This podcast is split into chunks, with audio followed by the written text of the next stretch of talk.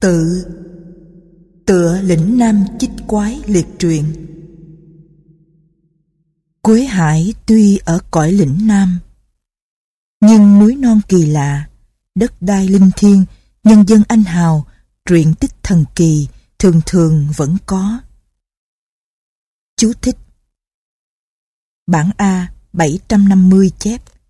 Quế Hải ở lĩnh ngoại Quế là danh từ để chỉ tỉnh Quảng Tây ở Trung Quốc. Quế Hải hiểu theo nghĩa rộng, cũng có thể cả vùng Nam Hải, tức là chỉ cả nước ta nữa. Lĩnh là ngũ lĩnh, năm dãy núi ở vùng Hoa Nam, Phúc Kiến, Quảng Đông, Quảng Tây, Hồ Nam. Lĩnh Nam là vùng đất đai ở phía nam ngũ lĩnh, đó là danh từ chỉ chung một phần Hoa Nam và cả nước ta. Lĩnh ngoại là ngoài núi ngũ lĩnh. Nếu lấy Trung Nguyên của Trung Quốc làm bên trong thì lĩnh ngoại tức là lĩnh Nam. Đọc tiếp. Từ trước thời Xuân Thu chiến quốc, cách thời cổ không xa, phong tục nước Nam còn giản dị, chưa có quốc sử để ghi chép, cho nên nhiều chuyện bị mất mát đi. May còn chuyện nào không bị thất lạc, riêng được dân gian truyền miệng. Về sau, qua đời Lưỡng Hán, Tam Quốc, Đông Tây Tấn đến Đường Tống, Nguyên Minh, mới có sự ghi chép các truyện như Lĩnh Nam Chí, Giao Châu Quảng Ký, Giao Chỉ Lược Chí, vân vân. Nhiều sách có thể tham khảo được. Nhưng nước Việt ta tự cổ vốn là đất hoang, cho nên những truyện ghi chép được rất là sơ lược. Nước ta khởi đầu từ Hùng Vương đã khá văn minh, qua Triệu, Ngô, Đinh, Lê, Lý, Trần đến nay đã có quy mô, cho nên việc ghi chép quốc sử được tường tận hơn. Những truyện chép ở đây là sử ở trong truyện chăng, lai lịch ra sao, có từ thời nào, tên họ người hoàn thành đều không thấy ghi rõ. Viết ra đầu tiên là những bậc tài cao học rộng ở đời Lý, Trần, còn những người nhuận sắc là các bậc quân tử bát nhã hiếu cổ ngày nay. Kẻ ngu này thử nghiên cứu gốc ngọn, trần thuật lại mà suy xét cho sáng tỏ ý người viết truyện. Xem truyện họ hồng bàn thì hiểu rõ được lại do việc khai sáng ra nước Hoàng Việt. Truyện giả thoa lược thuật về điểm manh nha của nước Chim Thành, có truyện Bạch Trĩ chép sự tích họ Việt Thường, có truyện Rùa Vàng chép sử vua An Dương Vương. Đồ xính lễ quý nhất nước Nam không gì bằng trầu cao. Cũng lấy đó mà biểu dương nghĩa vợ chồng, tình huynh đệ. Nước Nam Việt về mùa hạ không gì quý bằng quả dưa hấu, cũng dùng đó mà kể chuyện tự cày vật báo của mình, quên cả nghĩa chúa. Truyện bánh chưng vui lòng hiếu dưỡng, truyện ô lôi, răng thói dâm ô. Đổng Thiên Vương phá giặc ân, Lý Ông Trọng diệt hung nô, mới biết nước Nam ta cũng có người tâm tiến. Chữ đồng tử gá nghĩa với tiên dung, thôi vĩ tao phùng cùng tiên khách, cho nên ân đức có thể thấy vậy. Những chuyện đạo hạnh không lộ đáng khen vì báo được thù cha. Bọn thần tăng ấy há có thể bị mai một sao? Những chuyện ngư tinh, hồ tinh nêu rõ sức trừ yêu quái mà ân đức Long Quân không thể quên được vậy. Hai bà Trưng chết vì trung nghĩa, hóa thành thần minh, ngọn cờ tiết liệt treo cao, ai dám nói không nên. Thần tản viên linh thiên, đức sáng hiển linh trừ loài thủy tộc, điều ấy rõ ràng ai bảo không phải. Thang ôi, Nam Chiếu sau đời triệu vũ, nước mất lại có thể phục thù. Mang nương là mẹ mộc Phật, năm hạn khiến được mưa rào. Tô lịch là thần đất long đổ, xương cuồng là thần cây chiên đàn. Một đằng thì lập đàn tế lễ, dân được hưởng phúc. Một đằng thì dùng thuốc mà trừ, dân được thoát họa. Việc tuy kỳ dị mà không quái đản, văn tuy thần bí mà không nhảm nhí, Tuy nói những chuyện hoang đường mà tung tích vẫn có bằng cứ, há chẳng phải là khuyên điều thiện, trừng điều ác, bỏ giả theo thật để khuyến khích phong tục đó ru. Xem ra thì giống sách, sưu thần tự của người Tấn và sách u quái lục của người Đường. Chú thích Sưu thần tự tức là sách sưu thần ký của can bảo đời Tấn, chép các chuyện về thần, có 20 quyển, đời sau thêm 10 quyển nữa. U Quái Lục là tên một bộ sách chép truyện thần quái về đời đường. Đọc tiếp. than ôi, lĩnh Nam liệt truyện sao không khắc vào đá, viết vào tre mà chỉ truyền tụng ở ngoài bia miệng. Chú thích Bản A 750 chép Than ôi, những sự lạ ở lĩnh Nam nhiều như vậy, soạn thành liệt truyện, sao không đem khắc vào đá, chép vào giấy, mà chỉ sáng trong nhân tâm, truyền ở bi miệng. Đọc tiếp. Từ đứa trẻ đầu xanh đến cụ già tóc bạc đều truyền tụng và yêu dấu. Lấy đó làm răng tất là có quan hệ đến cương thường, phong hóa. Ôi, há đâu phải điều lợi nhỏ. Hồng Đức, mùa xuân, tháng 2 năm nhâm tý, kẻ ngu này mới chép được truyện cũ, ôm lấy mà đọc, nghĩ không tránh khỏi chữ nọ sọ chữ kia, cho nên quên mình dốt nát, đem ra hiệu chính, xếp thành hai quyển, đặt tên là Lĩnh Nam Chích Quái Liệt Truyện, cất ở trong nhà để tiện quan lãm. Còn như việc khảo chính, nhuận sắc, làm sáng truyện, gọt văn, chấp lời, rủa ý thì chư vị quân tử hiếu cổ há không có ai hay sao? Cho nên viết bài tựa này. Tiết Trung Hòa, mùa xuân, năm Hồng Đức thứ 23. Chú thích Bản A 750 lại ghi là Tiết Trung Hòa, mùa thu năm Hồng Đức thứ 23. Năm Hồng Đức thứ 23 là năm 1492 công lịch. Đọc tiếp. Vũ Quỳnh Tập 1 Truyện họ Hồng Bàng Đế Minh cháu ba đời họ viêm đế thần nông, sinh ra đế nghi, sau nhân đi tuần về phía nam đến núi Ngũ Lĩnh, lấy được con gái bà Vụ Tiên rồi trở về, sinh ra lộc tục. Chú thích Viêm đế thần nông là tên một vị thần trong thần thoại Trung Quốc và Việt Nam. Theo truyền thuyết thì thần dạy loài người trồng trọt cày cấy nên gọi là thần nông. Thần lại sai mặt trời tỏa ánh sáng và hơi nóng xuống trái đất cho cây cỏ chín mồng nên gọi là viêm đế. Theo sách Sưu Thần Ký thì thần có một cái roi thiên, đem roi ấy đánh vào các loài thảo mộc thì các tính chất lành, độc, nhiệt, hàn của thảo mộc tự dưng hiện ra rõ rệt. Thần dựa vào các tính chất ấy của thảo mộc để trị bệnh cho loài người. Lại theo sách tiệm phu luận ngũ đức chí thì thân còn mở chợ búa cho nhân dân tới trao đổi hàng hóa, lại dạy dân cách nhìn ánh mặt trời để định giờ họp chợ. Ngũ lĩnh Về các núi này có ba giả thuyết khác nhau. A. Trong sách Hán Thư Chú, Phục Kiền viết, vì có năm trái núi nên gọi là ngũ lĩnh, các núi này ở đất giao chỉ và hợp phố. B. Sách Bùi Thị Quảng Châu ký chép. Năm trái núi là Đại Vũ ở Thủy An, tức núi Việt Thành, ở Lâm Hạ, tức núi Manh Trữ, ở Quế Dương, tức núi kỳ Điền, ở Yết Dương, tức núi Đô Bàn. Sách Đặng Đức Minh Nam Khang ký chép.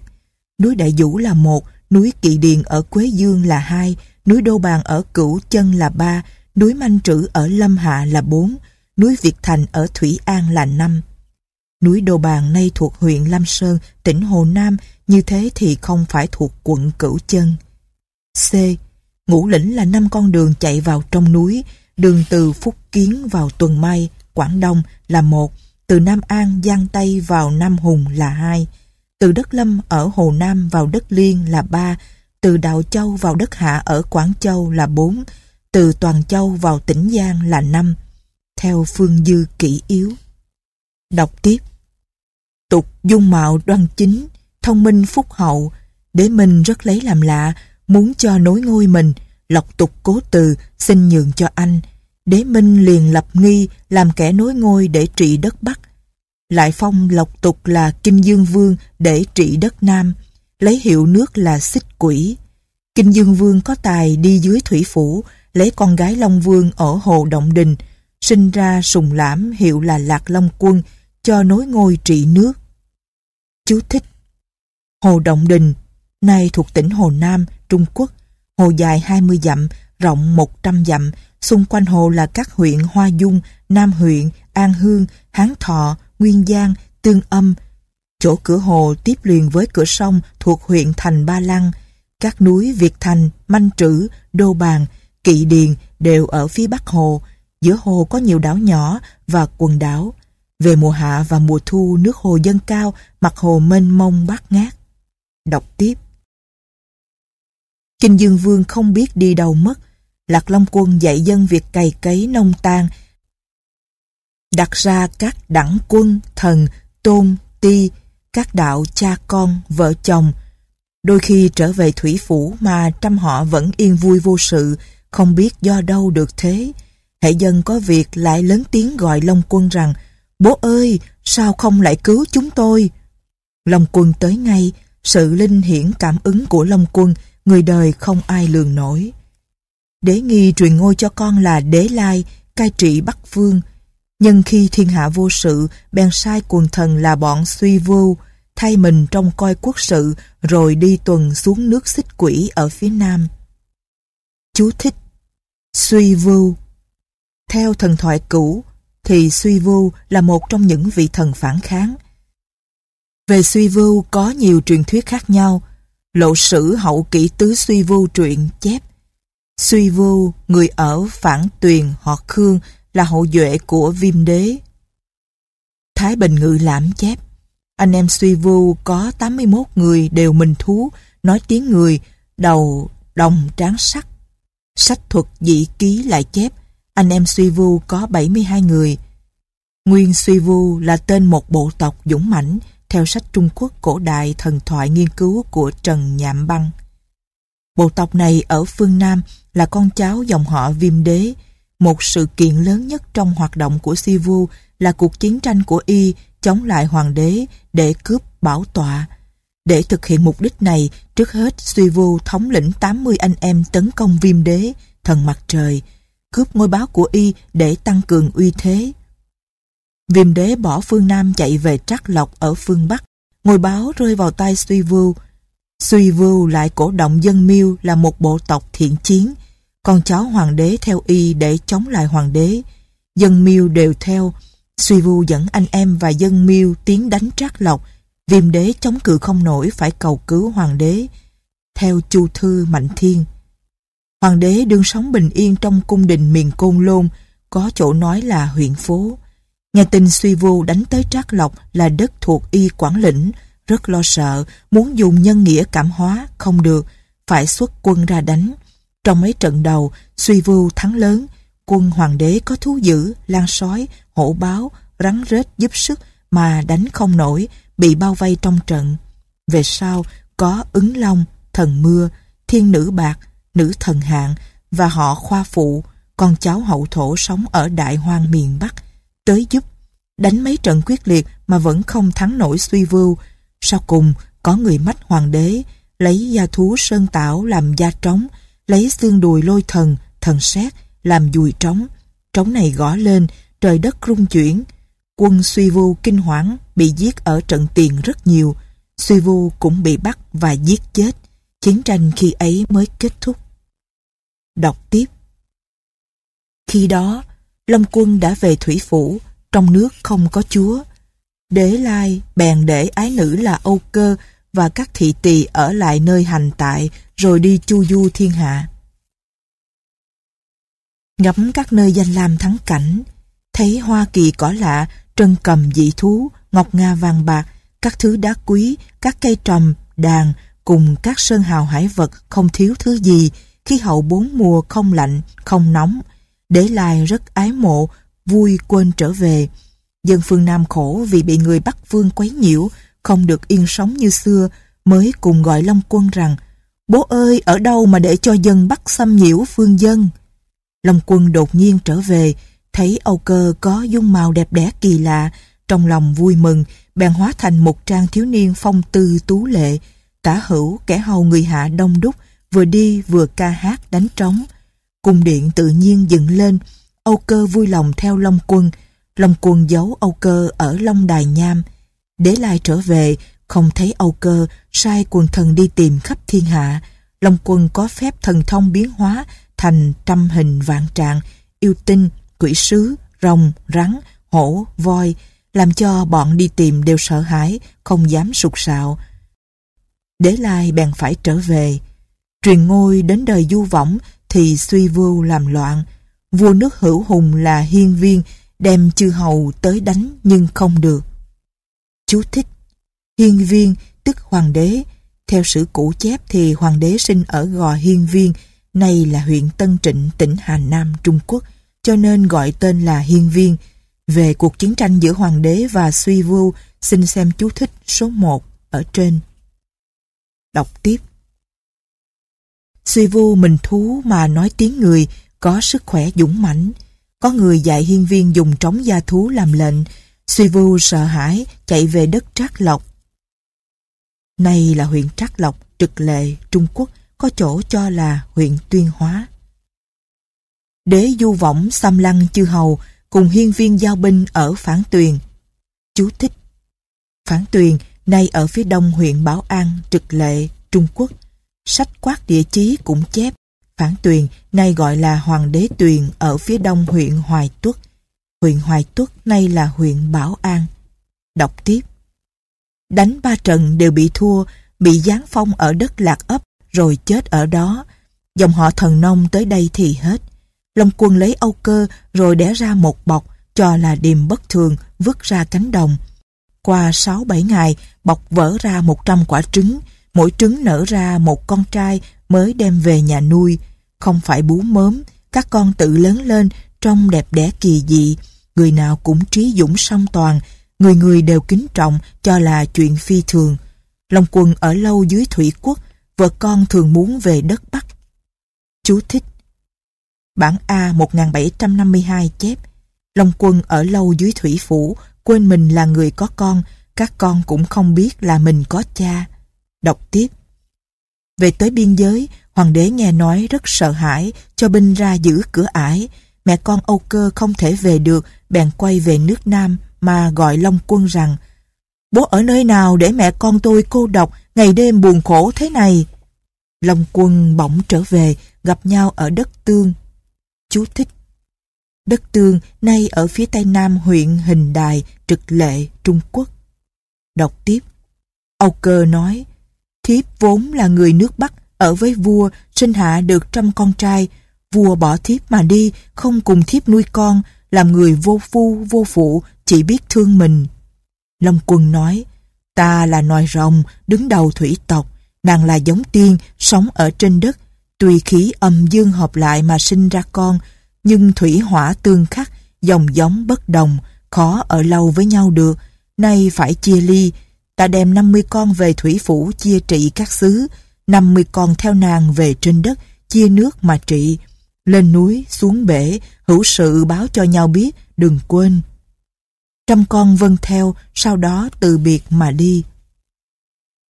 Âu Cơ và 50 con lên ở đất Phong Châu, nay là miền Phú Thọ và Vĩnh Yên. Suy phục lẫn nhau, cùng tôn người con cả lên làm vua, hiệu là Hùng Vương, lấy tên nước là Văn Lang, đồng giáp Nam Hải, Tây tới Ba Thục. Chú thích Ba Thục xưa vốn là một nước riêng gọi là nước Ba Thục, sau bị nhà Tần diệt rồi đặt thành một quận gọi là Thục quận, gồm các phủ Thành Đô, Long An, Đồng Xuyên, Nhã Châu cũ của tỉnh Tứ Xuyên, Trung Quốc. Đọc tiếp Bắc tới Động Đình Hồ, Nam tới nước Hồ Tôn, nay là Chim Thành. Chia nước làm 15 bộ, còn gọi là quận là Việt Thường, Giao Chỉ, Chu Diên, Vũ Ninh, Phúc Lộc, Ninh Hải, Dương Tuyền, Lục Hải, Hoài Hoang, Cửu Chân, Nhật Nam, Chân Định, Văn Lang, Quế Lâm, Tượng Quận. Chú thích Việt Thường Nay là giải đất từ Hải Lăng thuộc Quảng Trị đến Điện Bàn thuộc Quảng Nam. Giao Chỉ, nay là Trung Du và Trung Châu Bắc Bộ. Chu Diên, nay là một phần tỉnh Sơn Tây. Vũ Ninh, nay là các tỉnh Bắc Ninh, Bắc Giang. Phúc Lộc, nay là một bộ phận của tỉnh Sơn Tây. Ninh Hải, nay là tỉnh Quảng Yên. Dương Tuyền, nay là tỉnh Hải Dương. Bản A 1752 chép là Hải Tuyền. Lục Hải, nay là tỉnh Lạng Sơn, Hoài Hoang, nay là tỉnh Nghệ An, Cửu Chân, nay là tỉnh Thanh Hóa, Nhật Nam, nay là miền Thuận Hóa, Chân Định. Trong khâm định việc sử thông giám cương mục không thấy có tên này, chỉ có tên Vũ Định gồm các miền Thái Nguyên, Cao Bằng ngày nay. Văn Lang không thấy ghi trong sách sử cũ. Quế Lâm, nay là miền Quế Lâm, Thương Ngô và Liễu Giang, Quảng Tây, Trung Quốc. Tượng quận Theo sách lĩnh ngoại đại đáp của Chu Khứ Phi nhà Tống, thì tượng quận Quế Lâm là các quận của đất Bách Việt trước, khi Tần Thủy Hoàng bình định thiên hạ, mở núi dọn đường cướp đất dương, việc đặt ra các quận Quế Lâm, Tượng Quận và Nam Hải, Quảng Đông. Bấy giờ tỉnh Quảng Tây là Quế Lâm, tỉnh Quảng Đông là Nam Hải, đất giao chỉ tức là Tượng Quận. Đến lúc Hán Vũ Đế lấy được Nam Hải mới tách Quế Lâm thành Uất Lâm và Thương Ngô, tách Tượng Quận làm ba là Giao Chỉ, Cửu Chân và Nhật Nam. Xem như vậy thì Tượng Quận không phải là một trong 15 bộ đời bấy giờ. Đọc tiếp chia các em ra cai trị, lại đặt các em làm tướng văn tướng võ, văn là lạc hầu, võ là lạc tướng. Con trai vua gọi là quan lang, con gái vua gọi là mỹ nương, trăm quan gọi là bộ chính, thần bộc, nữ lệ gọi là xảo xứng, còn gọi là nô tỳ. Bề tôi gọi là hồn. Đời đời cha truyền con nối gọi là phụ đạo. Chú thích Bản A 1752 chép Thần bọc nô lệ gọi là ấn tỳ, gọi là triệu xứng. Đọc tiếp Vua đời đời thế tập gọi là hùng vương, không hề thay đổi. Lúc ấy, dân sống ở ven rừng, xuống nước đánh cá thường bị giống dao long làm hại. Bèn nói với vua, đáp Giống sơn mang và giống thủy tộc có thù với nhau, thường ghét nhau cho nên hại nhau đó khiến người đời lấy mực xăm vào mình theo hình long quân, theo dạng thủy quái. Từ đó, dân không bị tai họa giao long làm hại nữa. Tục xăm mình của dân Bách Việt cũng bắt đầu từ đấy. Hồi quốc sơ, dân không đủ đồ dùng, phải lấy vỏ cây làm áo, dệt cỏ danh làm chiếu, lấy cốt gạo làm rượu, lấy cây quan lan, cây tung lư làm cơm. Có chỗ viết là uống. Lấy cầm thú, cá, ba ba làm mắm, lấy rễ gừng làm muối, cày bằng dao, trồng bằng lửa. Đất sản xuất được nhiều gạo nếp, lấy ống tre mà thổi cơm, bắt gỗ làm nhà để tránh hổ sói, cắt tóc ngắn để dễ đi lại trong rừng rú, đẻ con ra lấy lá chuối lót cho con nằm. Có người chết vì giả cối làm lệnh, người lân cận nghe tiếng đến cứu. Chưa có trầu cao, việc hôn thú giữa nam nữ lấy gói đất làm đầu, Chú thích Bản A 1200, A 2107, A 1752 đều chép là việc hung thú nam nữ lấy gói muối làm đầu, sau đó mới giết trâu dê làm lễ cưới. Ở bản chính A33 thì cho rằng lấy gói đất mà làm lễ chạm ngõ, mà các bản này thì lại cho rằng gói muối làm lễ chạm ngõ. Kể ra thì hai việc đều có thể xảy ra được cả. Đọc tiếp sau đó mới giết trâu dê làm đồ lễ, lấy cơm nếp để nhập phòng cùng ăn, sau đó mới thành thân. Đó trăm người con trai chính là tổ tiên của người Bách Việt vậy. Chú thích Bách Việt Xưa các tỉnh Giang, Chiết, Mân, Việt là chỗ Việt tộc ở, gọi là Bách Việt. Mân Việt ở Phúc Kiến, Dương Việt ở Giang Tây, Nam Việt ở Quảng Đông, Lạc Việt ở Việt Nam. Đọc tiếp Truyện ngư tinh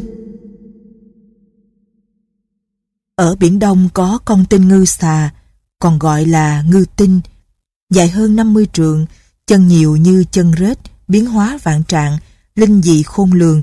Khi đi thì âm âm như mưa, lại ăn được thịt người nên ai cũng sợ.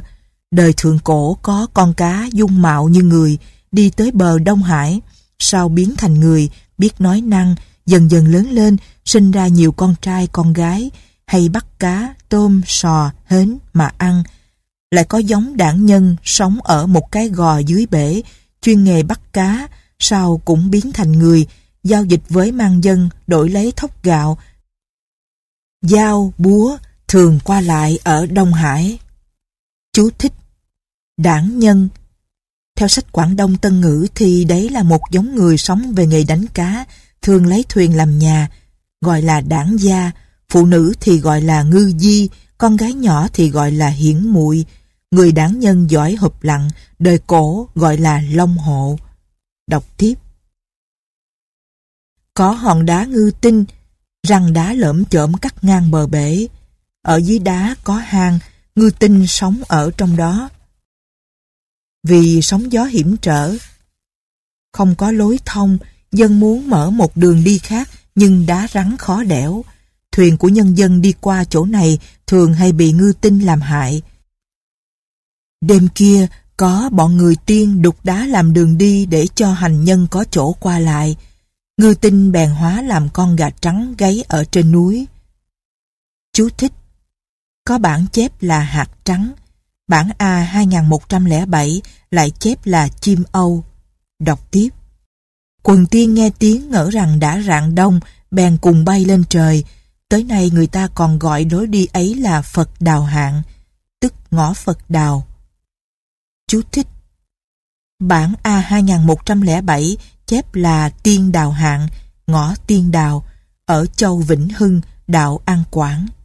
Đọc tiếp Long quân thương dân bị hại, bèn hóa phép thành một chiếc thuyền của thường dân, hạ lệnh cho quỷ già thoa ở Thủy Phủ, cấm hải thần không được nổi sóng. Chú thích Quỷ già thoa Tên quỷ có thân hình xấu xí là một trong thiên long bát bộ của đạo Phật. Chữ dạ thoa có nghĩa là dũng mãnh, lại có nghĩa là bạo ác.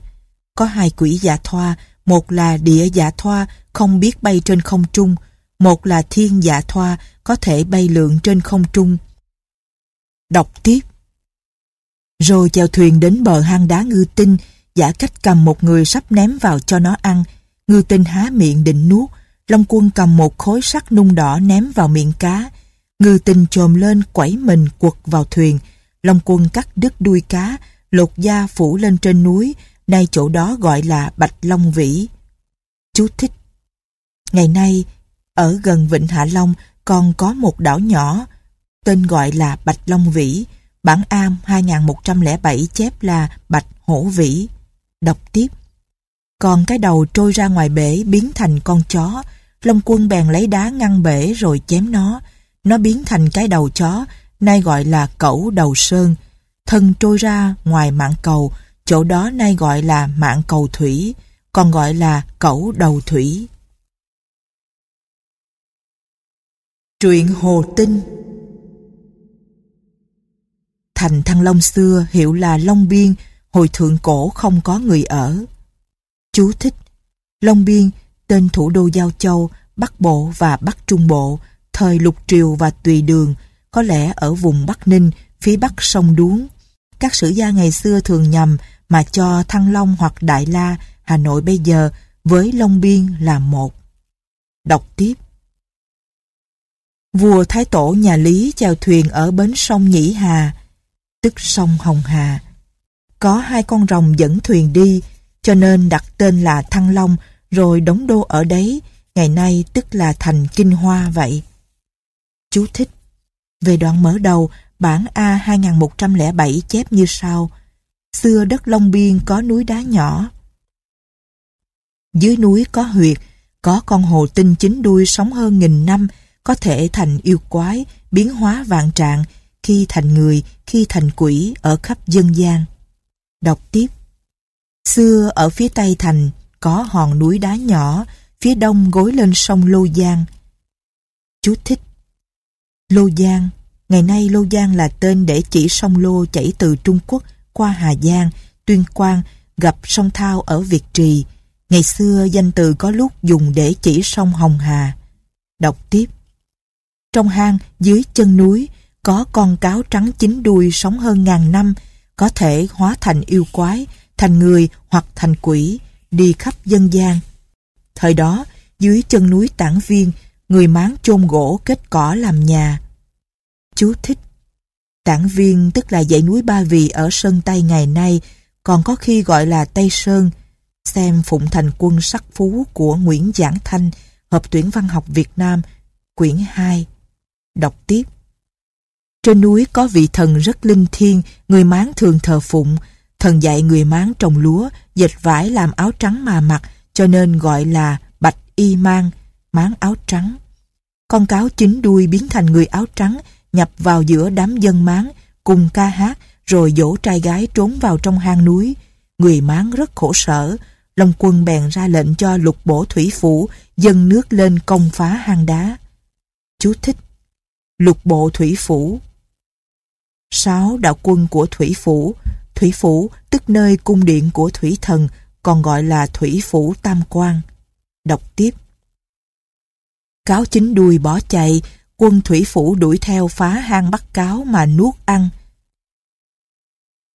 Nơi này trở thành một cái vũng sâu nay gọi là đầm sát cáo, tức Tây Hồ ngày nay, sau lập miếu, tức Kim Ngưu Tự, để trấn áp yêu quái. Chú thích Kim Ngưu Tự Xem truyện tiên du Kim Ngu ở phần phụ lục sách này, chùa Trâu Vàng hiện không rõ ở đâu. Đọc tiếp Cánh đồng phía Tây Hồ rất bằng phẳng, dân địa phương trồng trọt làm ăn, nay gọi là Hồ Đổng, Hang Cáo. Đất ở đây cao ráo, dân làm nhà mà ở, nay gọi là Hồ Thôn, Thôn Cáo. Chỗ hang cáo xưa, nay gọi là Lỗ Khước Thôn. Chú thích Hồ Thôn, bản A 1752 chép là Hồ Đống Thôn, thôn ở ven Hồ Tây ngày nay. Lỗ Khước Thôn, bản A 750 chép là Lỗ Hồ Thôn, bản A 2107 lại chép Hồ Lỗ Tục gọi là Lỗ Cát. Đời truyền Hồ Tinh chính đuôi sinh được chín con, Long Quân đã giết Hồ Tinh và tám con, còn một con chạy thoát về Diễn Châu. Hồ Quý Ly chính là con cháu của con hồ này vậy. Đọc tiếp Truyện Động Thiên Vương Hùng Vương cậy nước Minh giao mạnh mà chỉnh mãn việc triều cận Bắc Phương. Chú thích Về câu mở đầu, bản A 2107 và bản A 1752 chép như sau. Họ Hùng Vương truyền tới đời thứ sáu, thiên hạ vạn sự, ân vương thấy nhà vua lễ cống không nghiêm cẩn, bèn mượn cớ tuần thú. Đọc tiếp Vua nhà ân mượn cớ tuần thú sang xâm lược, Hùng Vương nghe tin, triệu tập quần thần hỏi kế công thủ. Có người phương sĩ tâu rằng, sao không cầu Long Vương đưa quân âm lên giúp. Vua nghe lời, bèn lập đàn, bày vàng bạc lụa là lên trên, ăn chay, thắp hương, cầu đảo ba ngày. Trời nổi mưa to gió lớn, bỗng thấy một cụ già cao hơn chín thước, mặt vàng bụng lớn, mày râu bạc trắng, ngồi ở ngã ba đường mà cười nói ca múa. Những người trông thấy biết là kẻ phi thường, mới vào tâu vua. Vua thân hành ra vái chào, rước vào trong đàn. Cụ già không ăn uống, cũng không nói năng. Vua nhân hỏi, nghe tin quân Bắc sắp sang xâm lược, ta thua được thế nào, ngài có kiến văn xin bảo giúp. Cụ già ngồi im một lúc, rút thẻ ra bói, bảo vua rằng Ba năm nữa giặc Bắc sẽ sang, phải nghiêm chỉnh khí giới, tình luyện sĩ binh mà giữ nước, lại phải đi tìm bậc kỳ tài trong thiên hạ. Kẻ nào phá được giặc thì thân phong tước ấp, truyền hưởng lâu dài. Nếu được người giỏi có thể dẹp được giặc vậy. Dứt lời, bay lên không mà đi, mới biết đó là Long Quân. Ba năm sau, người biên giới cấp báo giặc ân tới, vua làm theo lời cụ già dặn, sai sứ đi khắp các nơi cầu hiền tài, tới làng Phù Đổng, huyện Tiên Du, Bắc Ninh, có một phú ông tuổi hơn 60 sinh được một người con trai vào giữa ngày mồng 7 tháng Giêng, ba tuổi còn không biết nói, nằm ngửa không ngồi dậy được. Người mẹ nghe tin sứ giả tới mới nói giỡn rằng sinh được thằng con trai này chỉ biết ăn không biết đánh giặc để lấy thưởng của triều đình, báo đáp công bú mớm. Người con nghe thấy mẹ nói đột nhiên bảo Mẹ gọi sứ giả tới đây. Chú thích Bản A 750 Chép Mau gọi sứ giả tới đây để ta xem có chuyện gì. Đọc tiếp Người mẹ rất lấy làm kinh ngạc kể lại với hàng xóm. Hàng xóm cảm mừng tức tốc gọi sứ giả tới. Sứ giả hỏi Mày là đứa trẻ mới biết nói mời ta đến làm gì? Đứa trẻ nhổm dậy bảo sứ giả rằng Mau về tâu vua rèn một ngựa sắt cao 18 thước, một thanh kiếm sắt dài 7 thước, một roi sắt và một nón sắt. Ta cưỡi ngựa đội nón ra đánh, giặc tất phải kinh bại, vua phải lo gì nữa. Sứ giả mừng rỡ vội về tâu vua, vua vừa kinh vừa mừng nói rằng ta không lo nữa. quần thần tâu, một người thì làm sao mà đánh bại được giặc. Vua nổi giận nói, lời nói của Long quân ngày trước không phải là ngoa, các quan chớ nghi ngờ gì nữa, mau đi tìm 50 cân sắt luyện thành ngựa, kiếm, roi và nón. Sứ giả tới gặp, người mẹ sợ hãi cho rằng tai họa đã đến, bèn bảo người con, con cả cười bảo rằng Mẹ hãy đưa nhiều cơm rượu cho tôi ăn, việc đánh giặc mẹ chớ có lo. Người con lớn lên rất nhanh, ăn uống tốn rất nhiều, người mẹ cung đốn không đủ, hàng xóm sửa soạn trâu rượu bánh quả rất nhiều, mà người con ăn vẫn không no bụng. Vải lụa gấm vóc rất nhiều mà mặt vẫn không kín thân, phải đi lấy hoa lau buộc thêm vào cho kín người. Kịp đến lúc quân nhà ân tới chân núi Trâu Sơn ở Vũ Ninh, nay là tỉnh Bắc Ninh. Người con duỗi chân đứng dậy cao hơn 10 thước, có chỗ nói là trượng, ngửa mũi hắt hơi liền hơn 10 tiếng. Chú thích. Bản A 750 chép, người con vương vai đứng dậy gào lên hơn 10 tiếng. Đọc tiếp. Rút kiếm thét lớn. Ta là thiên tướng đây! Rồi đội nón cưỡi ngựa, ngựa chồm lên, hí dài một tiếng mà phi như bay, nháy mắt đã tới trước quân vua, vỗ kiếm đi trước, quan quân đều theo sau, tiến sát đồn giặc. Quân giặc bỏ chạy, còn lại tên nào đều la bái kêu lại thiên tướng, rồi cùng đến hàng phục. Ân vương bị chết ở trong trận, đi đến đất Sóc Sơn, huyện Kim Hoa. Thiên tướng cởi áo cưỡi ngựa mà lên trời. Chú thích Bản A 1752 chép đi đến Sóc Sơn An Việt. Đọc tiếp. Hôm đó là ngày mồng 9 tháng 4, còn để vết tích ở hòn đá trên núi. Hùng Vương nhớ công ơn đó mới tôn là Phù Đổng Thiên Vương lập miếu thờ ở nhà cũ trong làng, lại ban cho một ngàn mẫu ruộng, sớm hôm hương lửa. Nhà ân đời đời, 644 năm không dám ra quân. Chú thích Bản A 750 chép Nhà ân năm 217 tới năm 614 vương lịch không dám ra quân. Bốn phương nghe tiếng kinh phục đều đến xin theo. Đọc tiếp sau Lý Thái Tổ phong làm sung thiên thần vương lập miếu thờ ở làng Phù Đổng cạnh chùa Kiến Sơ, lại tạc tượng ở núi Vệ Linh, xuân thu hai mùa tế lễ. Tới đời vua thuần đế nhà Lê, ở xã Phù Lỗ có người con gái tên là Ngô Chi Lan, chăm đọc sách, sành văn chương. Thơ ca điêu luyện, nhân đi dạo chơi tới núi này có đề bài thơ rằng Vệ linh xuân thụ bạch vân nhàn, vạn tử thiên hồng diễn thế gian, thiết mã tại thiên danh tại xứ, anh hùng lẫm lẫm mãn giang sơn. Dịch ý như sau. Vệ linh cây cỏ lẫn mây ngàn, vạn tía muôn hồng rỡ thế gian, ngựa sắt bay rồi, tên vẫn đó, anh hùng sống mãi với giang sang.